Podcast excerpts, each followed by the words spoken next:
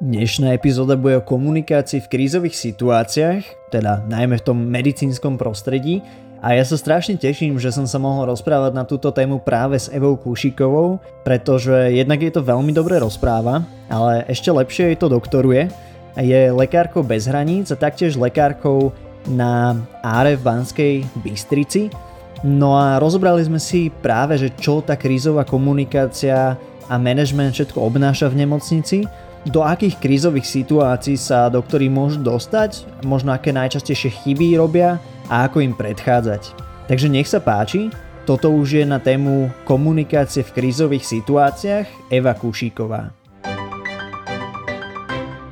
Ahoj Eva, a mali sme možnosť sa spolu rozprávať v podcaste Rozhovory MD a rozprávali sme sa o tvojich skúsenostiach v medicíne, to čo robíš v Banskej Bystrici, Náre a taktiež a o tvojich skúsenostiach s lekármi bez hraníc. A rozprávali sme sa, že by bolo super rozobrať nejaké komunikačné témy spolu. A teda začneme nejakou komunikáciou v krízových situáciách. Ahoj Tomáš, ďakujem za, opäť za pozvanie. E, naposledy to bolo príjemné. Teším sa dneska. No, tá komunikácia v krízových situáciách alebo nejaká krízová komunikácia často je spájaná s takým nejakým nejakým firemným kontextom alebo nejakou, nie, niečím, že nejaký biznis prichádza do nejakej zlej situácie a teraz hľadajú takých tých krízových manažerov, ktorí to všetko odkomunikujú super, a aby sa zachránila reputácia firmy alebo celá firma alebo celá krajina a podobne. Ale čo to pre teba znamená v medicíne? Ja keď tak nad tým premyšľam, si viem predstaviť dve e, odlišné situácie, ktoré ja by som nazvala krízové, alebo jednanie a komunikácia v čase krízy. Jedna je bytostne spojená s tým, čo robím, anestezia, resuscitácia, vlastne reakcia na akutné stavy pacienta, keď e, treba veľmi e, rýchlo a efektívne zorganizovať tým ľudí, e, ktorí v zásade vedia každý sám, čo majú robiť, ale v danej chvíli je dôležité, aby, aby pracovali ako tým, nie ako súčet jednotlivcov. Uh, takže také tie uh, resuscitácie alebo, alebo krízové situácie v zmysle, že niekto sa dusí, niekto krváca, je proste nutné zareagovať uh, rýchlo, zareagovať presne, zareagovať v správnom poradí. Takže to je jedna z vecí, ktorá vyžaduje veľmi efektívnu komunikáciu a toto sa často prirovnáva napríklad ku komunikácii pilotov v kabine lietadla, e, keď sa niečo deje. Dokonca mnohé mm, životné lekcie alebo v mnohom sa táto e, nácvik tejto situácie inšpiruje od toho, čo trénujú piloti pre situácie v kabine lietadla. To je jedna taká skupina komunikačne náročných situácií pre mňa v medicíne a druhá je E, komunikácia, rozprávanie sa s ľuďmi, ktorí sa ocitli v nejakej e, krízovej chvíli alebo krízovej situácii. To znamená e, buď s pacientom samotným, ktorý sa dozvedá nejakú zásadnú život meniacu správu, alebo vzhľadom na to, že ja som anesteziologička, robím anestézu a hlavne intenzívnu medicínu, tak pre mňa skôr ide o jednanie s príbuznými pacientov, ktorí sú buď v kritickom stave, alebo dokonca, e, ktorí, e, u ktorých sa dá, dá predpokladať, že idú zomrieť, alebo že zomreli. A to je zase pre tých príbuzných e, stresujúci, stresujúci moment, ktorý je nutné nejakým spôsobom odkomunikovať správne.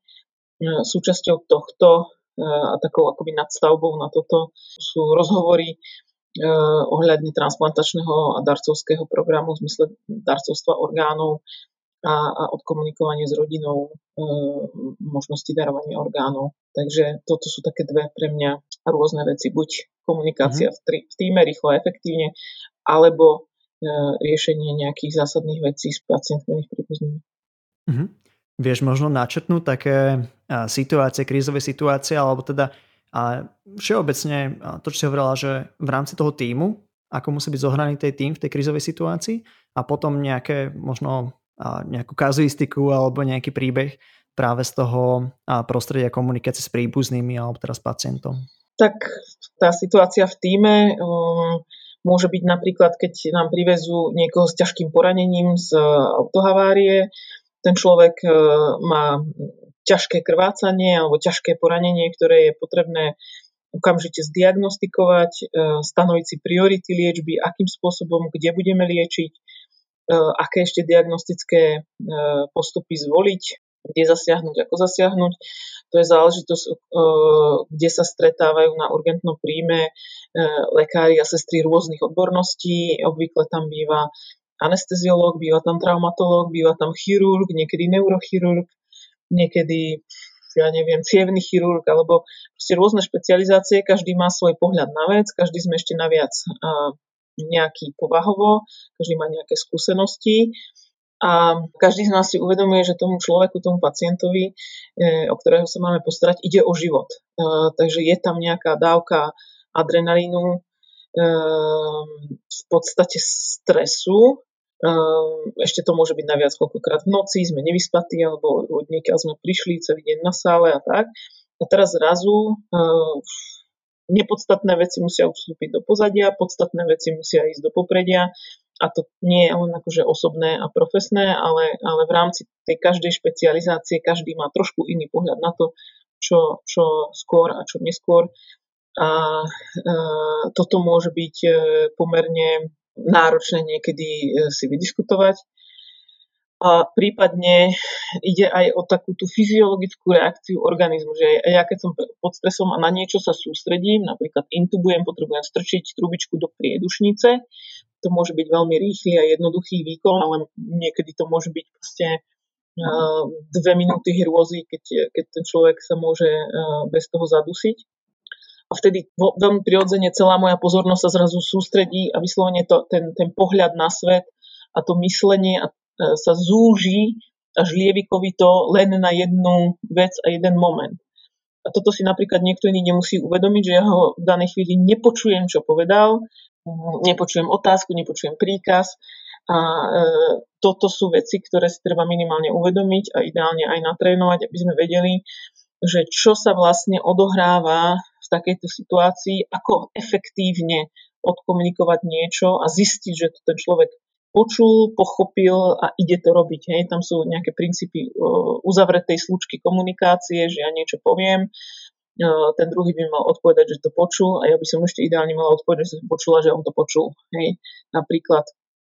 Takže veci, ktoré by sa niekomu na prvý pohľad zdali akoby trapné, tak zrazu, eh, zrazu vo finále dávajú nejaký zmysel. Mm. To, že potrebujete odfiltrovať ruchy, odfiltrovať eh, a zrušiť akékoľvek podnety, ktoré tam do danej chvíli nepatria, podobne ako zrovna tá kabína toho pilotného lietadla, kde kým, ak tomu správne rozumiem, kým lietadlo nenastúpa do nejakej výšky, tak je pravidlo tichého kokpitu a akýkoľvek diskusia alebo zvuky, ktoré sa tam ozývajú, sa musia týkať výlučne toho letu. Nesmie nikto diskutovať o tom, čo mal včera na e, jedlo alebo proste aký film videl, pretože jednoducho takto je a také je pravidlo a, a, a má svoj dôvod a preto ho proste ľudia neporušujú ani len z takého toho švejkovania, že my môžeme, lebo však pravidlá sú trapné na to sú, aby sa mhm. porušovali. Takže Takže je to do istej miery zaujímavá vec na tréningy. Tieto, tieto simulácie krízových situácií sa, uh, sa simulujú, sa trénujú. Vznikajú simulačné centrá dokonca. Uh, zatiaľ v Čechách viac než na Slovensku, ale už aj na Slovensku uh, to začína. A dokonca sú, to sú situácie, keď naozaj akoby urobíte si priestor, ktorý vyslovene zrkadlí povedzme operačnú sálu, tam na figuríne veľmi sofistikovanej, ktorá dokáže kade čo, nasimulujete nejakú krízu, tí ľudia samozrejme musia pristúpiť na to, že je to do istej miery hra, ale keď na tú základnú vec pristúpia, tak naozaj tie, tie hormóny a to všetko sa vo vás nabudí a naozaj sa, sa ponojíte do toho a všetky tie alarmy vo vás presne vyvolajú tú, tú reakciu, ktorú, ktorú bežne to na operačnej sále vyvolá. Dobre na tom je to, že vlastne to väčšinou trvá nejakých 10-15 minút a potom nasledujúcu 3 čtvrte hodinu vlastne e, e, sa bavíte o tom s nejakým facilitátorom, niekto, kto, kto to vedie, e, sa bavíte o tom, čo sa vlastne dialo, jednak medicínsky, to tiež môže byť zaujímavé a hlavne sa to využíva pri, ja neviem, výuke medikov. A v našej situácii je zaujímavé, čo sa dialo na úrovni komunikácie toho týmu, prečo, prečo niekto povedal, že ja som si myslel, že je tam tá, akože, že ide o to. Prečo ste to nepovedali? No, lebo ja som sestra, on je doktor, alebo ja som starší, on je mladší, alebo ja som to povedala, nikto ma nepočul. A zrazu, ako to urobiť tak, aby v skutočnosti, akože keď naozaj to nastane, aby vás počul. Hej? Že prečo mm. myslíte, že vás nepočul? No lebo sa sústredil na niečo iné, lebo sa akurát obzrel. Ako na budúce zistíte jeho pozornosť? No, možno ak by som sa ho dotkla, hej, tak zrazu ako dať nejaký iný stimul. Takže toto zaujímavé, ako vo finále sú veľmi zaujímavé rozhovory o tom, že čo vlastne tým ľuďom prebieha v hlave. A dobre na tom je to, že často tam máte urobené video tej, e, tej scénky alebo tej situácie a je možné sa k tomu videu akoby vracať a pozrieť si, že áno, že toto sme urobili takto e, a toto zase nejako inak. Takže e, aj ten, ten ten človek, ten, ten neviem, teraz prizná lepšie názov ako facilitátor, ono sa to určite nejak rozumne volá aj po slovensky. No, myslím, že to celkom výstižný názov. Tak ten má tiež nejaký tréning v tom, aby, aby udržal tú diskusiu nejakým hmm. konštruktívnym smerom, ako umožniť tým ľuďom nech ako prvé, čo je, tak upadnú trošku tie uh, tie hormóny a ten stres, lebo samozrejme ako náhle riešite niekde resuscitáciu, čo aj plastové figuríny a zrazu povedia, OK, stop, dobre, sadnite si, ideme na to, tak zrazu ako to telo tak rýchlo nie je schopné sa, sa zrazu predsvaknúť, že OK, nohy hore, všetko fajn. Takže, uh, takže to sú také ako aj niekedy malé také finty a triky, že na mhm. čo myslieť a ako, ako ako dať priestor všetkým tým členom toho týmu sa vyjadriť, aby sa vlastne vo finále každý niečo naučil. Hej. Ale tak to je v tom, v tom debriefingu. Uh-huh. A to, čo ja som teraz uh, počul a čo ma tak najviac ako nejako oslovilo, je, že keď ty intubuješ, môžeš mať takéto lievikové videnie, že proste nevnímaš ten svet okolo, čiže toto je jedna vec, čo si ľudia musia uvedomovať v tom týme. A ďalšia vec, že keď ťa potrebujú naozaj že zaujať, tak napríklad nejakým dotykom, na rameno, hej, že Eva, si tu s nami, niečo na ten štýl. A... Áno, alebo poviem, že pozri sa na mňa, hej, že keď vidím, že proste Áno. snažím sa niečo, niečo povedať koľkokrát, že mladšiemu uh-huh. kolegovi, ktorý je zrazu zaciklený v tom, že sa mu nedarí, že, že niečo a proste darmo ja hovorím a furt sa tak nejak nestretáme, stoj, hej, to... pozri sa na mňa, toto. Hej, a zrazu akože pritiahnem tú pozornosť, vytiahnem uh-huh. ho z toho jeho myslenia. Hej? Alebo niekedy poviem, nadýchni sa, vydýchni a ideme znova. O nič nejde, som tu. Hej? Takže buď dotyk, alebo po, proste ďalší zmysel. Hej? Že nie je to mhm. len o tom počúvaní. Komunikácia vždyaka nie je len o tom počúvaní. Zatiahnuť tam treba ďalší zmysel do toho, aby tá pozornosť sa, sa klonila smerom, ktorý chcem. Je to aj o takej priamej komunikácii, ak si teraz povedal, že počuj, pozri na mňa a kladenia takých ak si nie že otvorených otázok, ale skôr takých, že rozumiem to správne? A otázok, že áno, nie? Alebo ako? Záleží na tom, že čo, že do akej situácie vstupujem a aká je moja úloha tam. Nej? Uh-huh. Že možno, že niekto ma zavolal, niekto niečo robí, dostane sa do problémov, zavolajte pomoc. Hej? Takže ja neviem, na sále 3 potrebujú pomoc, nevedia mi k tomu nič povedať, ja pribehnem a teraz, ako, čo ja tam budem, neviem, čo sa deje, Takže niekedy stačí povedať len, že som tu a nech s tou informáciou, akože s tým, že áno, že ten človek zaregistroval, že som tu. A nech s tou informáciou ďalej nakladá on. Nech vie, že OK, som tu, ale OK, držím ti len chrbát, možno medzi tým sa to už podarilo vyriešiť, alebo mi povie, urob toto, urob tamto. Ja nemusím nevyhnutne prevziať za neho to ani v danej chvíli by asi nešlo, pretože ja vlastne nemám dosť informácií, alebo niekedy mám, niekedy sú tie, tie veci ako samozrejme na prvý pohľad, ale to je málo kedy. Takže uh, niekedy prídem buď takto, alebo poviem hovor na mňa, hej, že, že aby mi povedal aspoň troma vetami, čo sa deje. Uh, záleží na tom, že, že či mám proste zavolať mladší kolega alebo starší kolega. Uh, môže to byť rôzne. Niekedy áno, ide o to, že, že za, uzavreté otázky áno, nie, lebo z toho vydolujem najrychlejšiu odpoveď, ale niekedy tie uzavreté otázky proste nestačia. Takže neviem. Jasné, jasné, úplne rozumiem. A minimálne na takej tej priamej komunikácii asi by sme sa zhodli, že jasne a komunikovať a nedomýšľať si možno veci, ale radšej ich vyjadriť nahlas, ak to správne a rozumiem. Áno, nepredpokladať, že niekto rozumie, e, čo ja si myslím.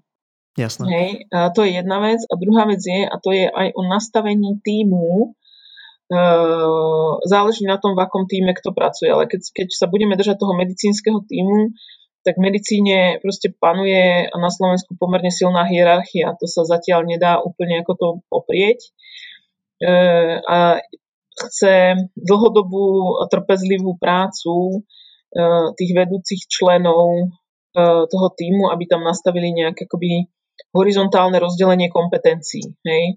Že sestry nemajú v sebe blok mi povedať, keď si myslia, že niečo nie je správne. Uh-huh. A zase ja si vypočujem tú sestru a môžem si povedať, OK, počula som, ale nemá pravdu, lebo nevie toto, toto, ale minimálne zvážim, akoby vezmem do úvahy ten názor.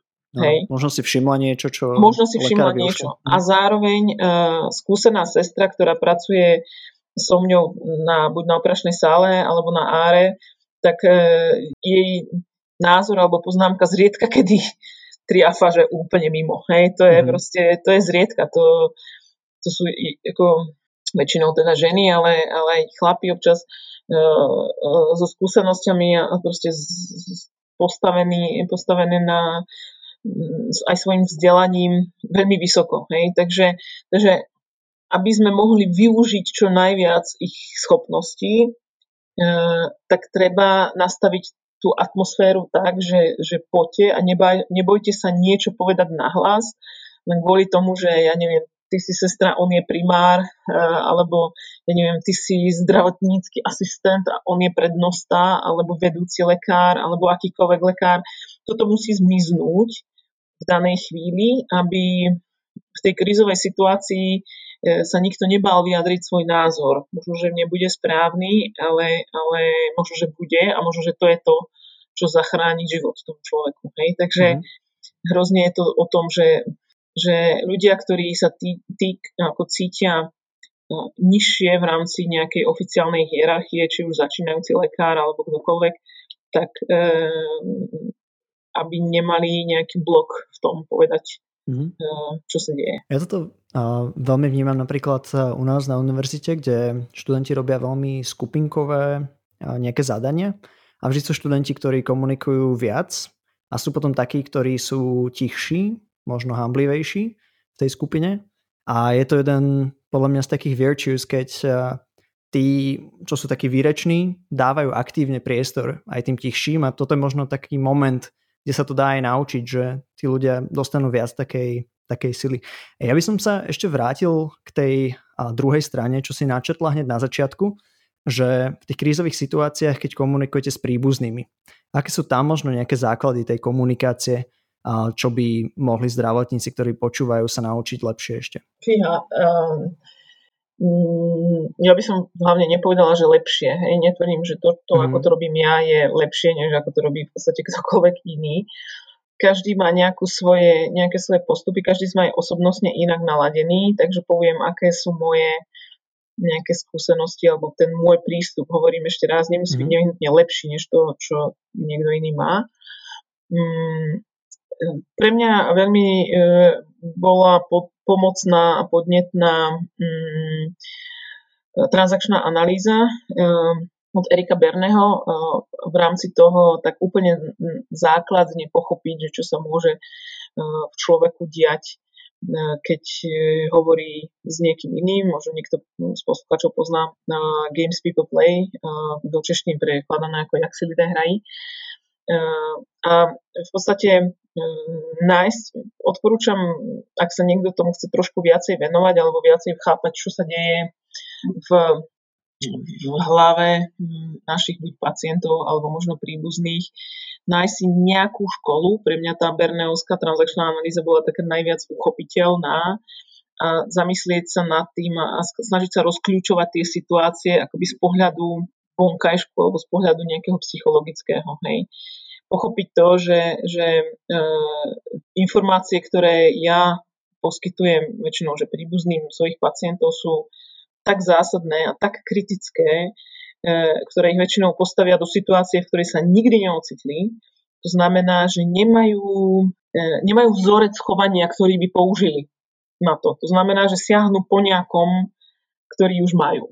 Nej? A môže to byť proste, e, ak nejako zareaguje a príde mi to ako neprimeraná reakcia, tak to je, možno, že to je iba primeraná reakcia na neprimeranú situáciu, ktorú ešte nikdy nezažili. Hej? Že ja neviem, hnev, krík, e, to je ďalšia v podstate rada, snažiť sa nebrať ten výbuch hnevu, ktorý často príde e, osobne. To je dosť náročné, nie to ide. A samozrejme hnev OK, ale nie brachiálne násilie, to, to, to je začiarov. Ak nie teda transakčná analýza, tak minimálne tá teória Kibler-Rossovej o e, rôznych fázach prijatia kritickej alebo nepriaznivej správy môže pomôcť, e, keď si viem e, povedať, že OK, hnev je jedným z, e, zo štádií príjmania kritickej správy alebo nepriaznivej správy a to nemusí prichádzať, e, prechádzať len pacient, ktorý sa dozvedel o sebe, že má, e, že má infalsnú diagnózu, ale môže tým prechádzať aj jeho príbuzný. A dokonca, keď sú tí príbuzní, ja neviem, traja, tak každý z nich môže byť v inej fáze. Jeden môže byť v depresii, jeden môže byť v poprení, jeden môže byť v hneve. Dokonca zaujímavé je, keď mi niekto pripomenul, že vlastne takéto, že príbuzní, keď začnú, ale my poznáme profesora tam a tam a čo keby sme a v Bratislave a v Prahe a neviem kde a vo Viedni a toto, že to môže byť vlastne prejavom vyjednávania. Nie, ani nie tak toho, že mi nedôverujú, ako ja to robím, alebo považujú, ja neviem, Slovensko za, za, za dieru, v ktorej zdravotníci sú neschopní, ale skôr je toto spôsob vyjednávania, že čo ak by sme do toho zatiahli niekoho iného. A vlastne mne je jednoduchšie potom spracovať tú reakciu tých príbuzných a keď ja som schopná spracovať reakciu príbuzných, tak zase ja sa viem akoby nastaviť do pozície, kde som schopná uh, zase s nimi lepšie komunikovať a menej povedzme konfliktne komunikovať. Hej. Samozrejme, ono môže nastať akékoľvek situácie. Môže to byť po telefóne. To samozrejme nie je úplne ideálna forma a obzvlášť v covide sa ale často, alebo v pandemickej situácii sa často inak ako ani nedohodnete len po telefóne, lebo lockdown, lebo proste protipandemické opatrenia a tak ďalej. Telefón je veľmi ne, e, nešťastná forma e, vlastne vysvetľovania, čo, čo sa deje. E, má to svoje rôzne, rôzne úskalia a rôzne, rôzne možnosti. Buď môžem napríklad sa rozprávať o niečom, e, nejakej kritickej správe, nejaká, nejakej e, povedzme správe o tom, že ten človek ide umrieť alebo umrel. Môžem sa baviť e, s človekom, s ktorým som predtým nikdy nehovorila ani sa ne, nevidela to je niečo iné, ako keď sa o tom bavím povedzme s príbuzným, s ktorým už sme boli v kontakte dva týždne a už nejak vieme, ako na čo reaguje, už sme hovorili o tom, už sme hovorili o tom, chvíľku bolo lepšie, chvíľku bolo horšie. A vlastne, ja neviem, posledných niekoľko dní sa pacient zhoršuje až umrie, e, to aj tí ľudia majú úplne inú, iný čas sa s tou správou alebo s tou myšlienkou vôbec vyrovnať, než keď zrazu ja neviem, nejaký mladý človek zomrie pri dopravnej nehode a ako, zrazu to musím oznámiť matke, ktorá ako, samozrejme s touto situáciou uh, moc ani nepočítala. Takže tam, tam tie možnosti, tých možností toho, čo sa vlastne deje, komu hovorím, s kým hovorím, uh, je oveľa, uh, oveľa väčšie množstvo. Ešte to som chcela, aby som nezabudla, ak tam tu máme nejakých poslucháčov, ktorí sa o to viacej zaujímajú, veľmi odporúčam knižku, knižočku musím povedať malinkú knižočku od Radkina Honzáka Komunikační pasti v medicíne. Tá je, tá je super podľa mňa. Taká, taká komunikátorom ľahko a rýchlo. Uh-huh. A možno na záver ešte, aké chyby máš pocit, že sa najčastejšie stávajú alebo niečo, čomu sa určite, určite vyhnúť? Myslím si, že jedna, uh, jedna z takých nešvarov, ktoré vieme mať, je vyhýbať sa úplne komunikovať s našimi príbuznými alebo s príbuznými našich pacientov. Uh, vyhýbavá alebo neúprimná komunikácia, to, to nie je správna cesta. To je jedna vec. A druhá vec je brať veci osobne. Ako jedna vec je, že áno, že, že občas sa stane, že vyslovene niekto sa so mňou baví s cieľom uraziť ma, alebo ako vyslovene agresívne, ale to je málo kedy. E, často ten ten nepríjemný, agresívny tón toho všetkého je, je v podstate len spôsob, akým sa dotyčný človek e, stavia z očí v oči kritickej situácii. To znamená, že hm, nevyhýbať sa komunikácii, byť úprimný a autentický v tom, čo hovorím, neklamať a to je na jednu stranu a na druhú stranu nebrať veci osobne. Dobre. Ďakujeme vás, že si takto s nami všetkými zozdielala tvoje skúsenosti a, a rozhodne aj vedomosti. Vidím, že to máš nielen zažité, ale aj naštudované. Takže ďakujem veľmi pekne a verím, že sa počujeme zase v ďalšej epizóde. Budem sa vám. Ahoj.